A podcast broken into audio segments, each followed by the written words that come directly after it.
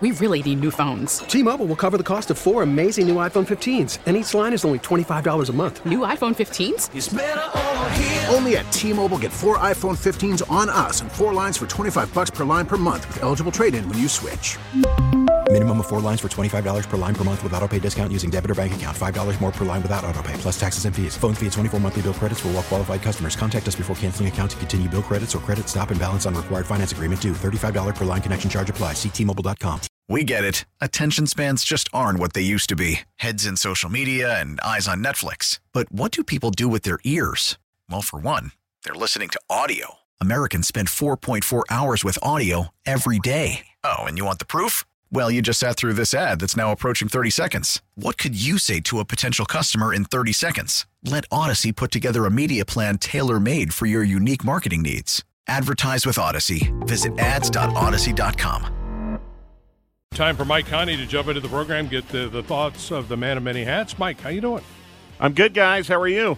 Pretty good, pretty good. So, Mike, before we get into to Atlanta United and all, all things sports, how was that meal that you made this weekend, man? I, I think it turned out okay. And trying to make the best of uh, the late tomato season. You know, I, I was in the mood for a caprese salad, and uh, well, you got to have some beef with that, right? So uh, turned out great. Uh, it was a, a, fun little thing to do between the raindrops on Saturday, dude. But I'm I'm looking at it right now, and the food presentation, Mike Conti. Well, I mean, here, here's the thing. I'm trying to get a little bougie here because you know, I, I think one day there's probably going to be a day, hopefully way, way down the road when maybe I won't be able to talk on the radio anymore. And I've got to think ahead to my next career, which might be in food or, uh, you know, food critique and, not opening a restaurant or anything like that. I can't do that. But I could, I could sure as heck eat food and write about what I'm eating. So uh, I'm trying to get a little bougie and uh, make the photography look as professional as possible. Don't be fooled. It didn't look that pretty on my plate. Man, listen, that looked that looked great though. That looked that looked really really great. But okay, let's talk. Let's talk a little sports, shall we? Josef Martinez.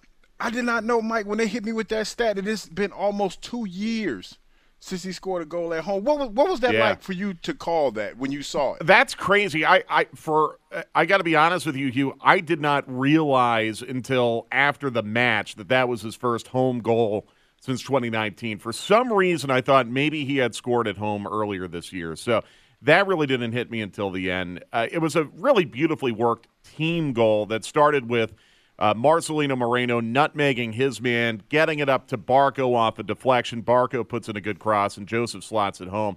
The finish by Josef, eh, I mean, it was a good finish, and, and he gets the goal, but it really was Moreno and Barco who helped to earn that goal, and Atlanta United made it stand up. Josef almost got a second. He was just a step offside later in the second half, but uh, you know, it's interesting. I expected a really high scoring match yesterday.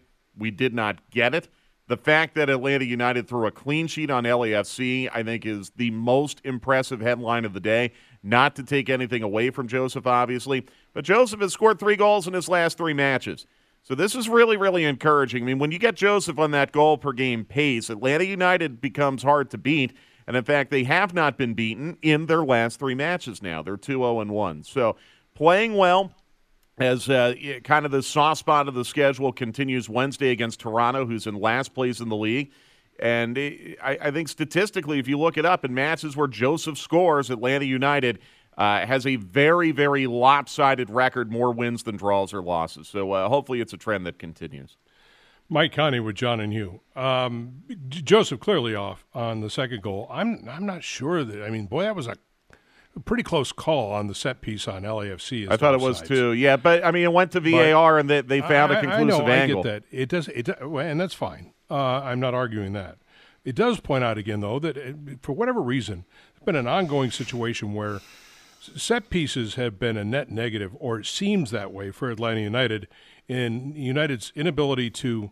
I mean, Kevin Kratz was like a, a specialist at it, and you know he's long gone and defending set pieces. I, it's just not something that bodes well for United. It's something that's got to turn around at some point.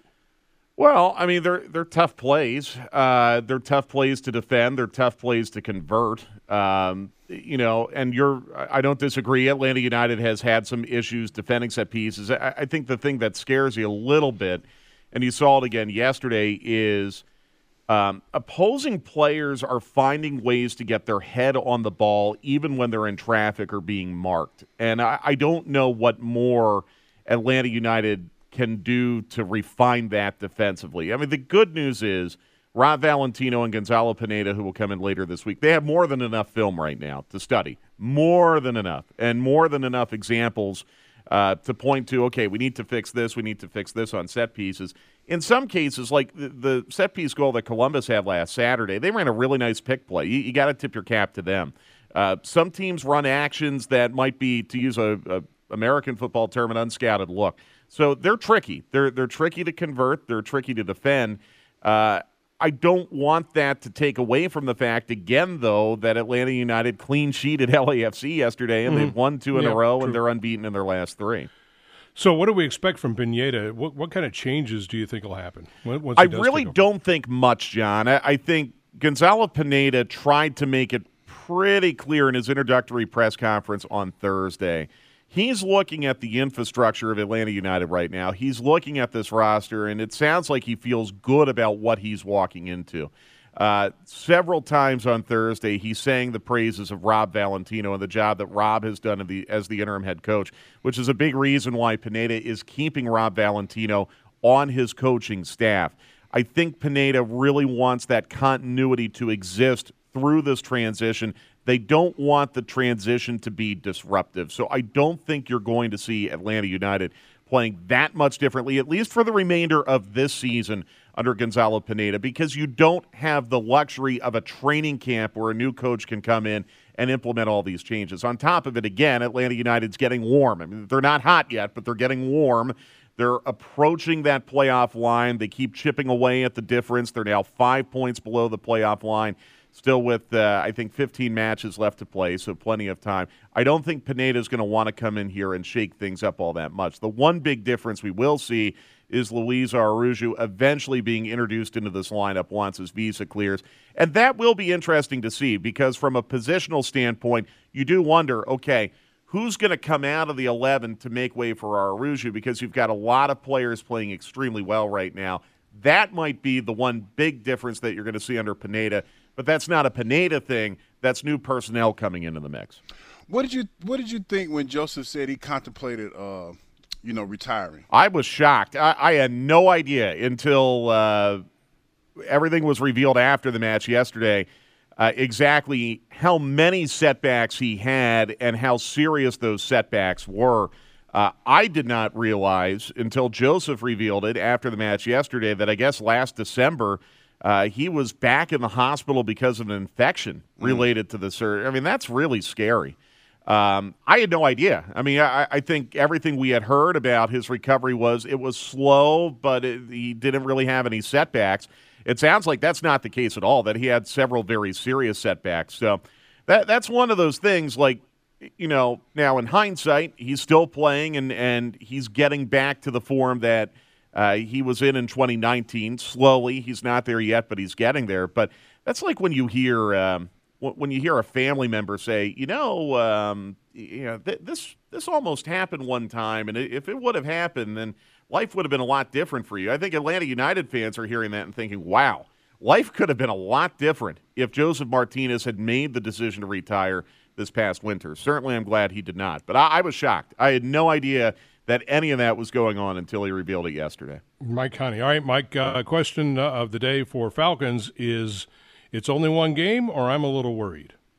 It's only one game, uh, but I mean, I think if Matt Ryan, God forbid, if something were to happen to him this year, I think the Falcons would be in serious danger of uh, having a very, very bad season, just based on what I saw from the quarterbacks Friday night. But outside of that, John, honestly, my big takeaway was the Titans' backups are better than the Falcons' backups. That, that's all I can really take from it.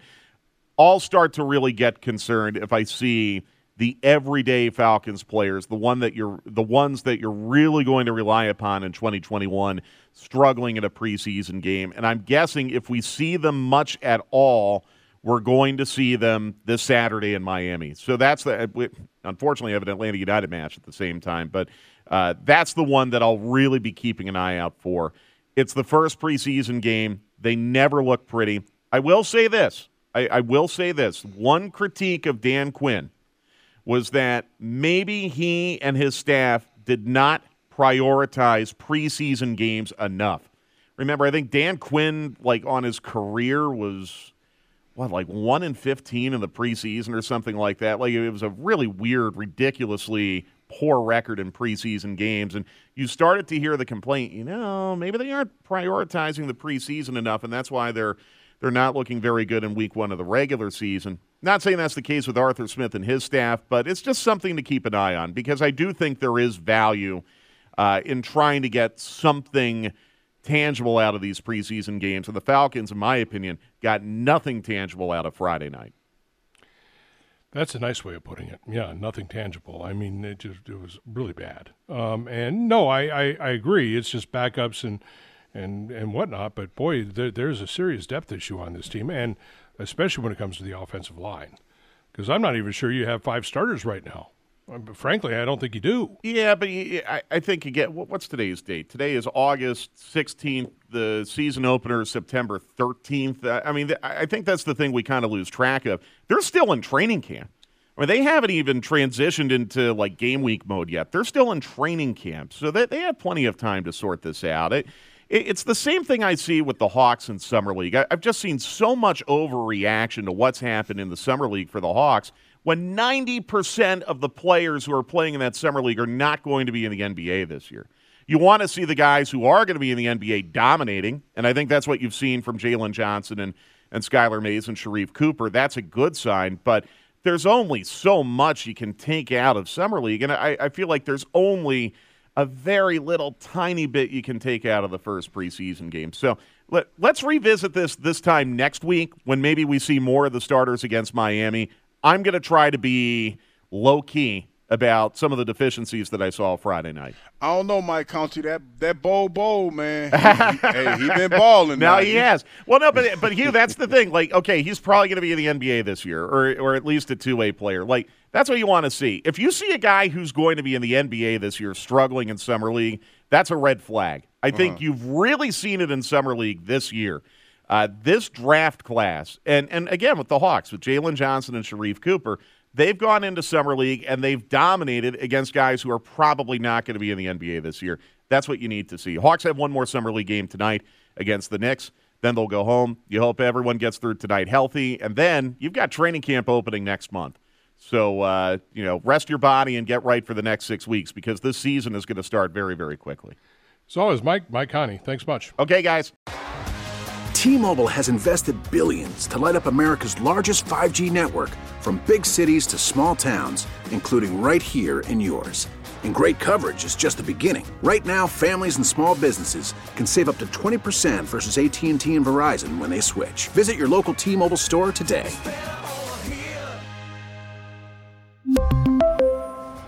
Plan savings with 3 lines of T-Mobile Essentials versus comparable available plans. Plan features and taxes and fees may vary.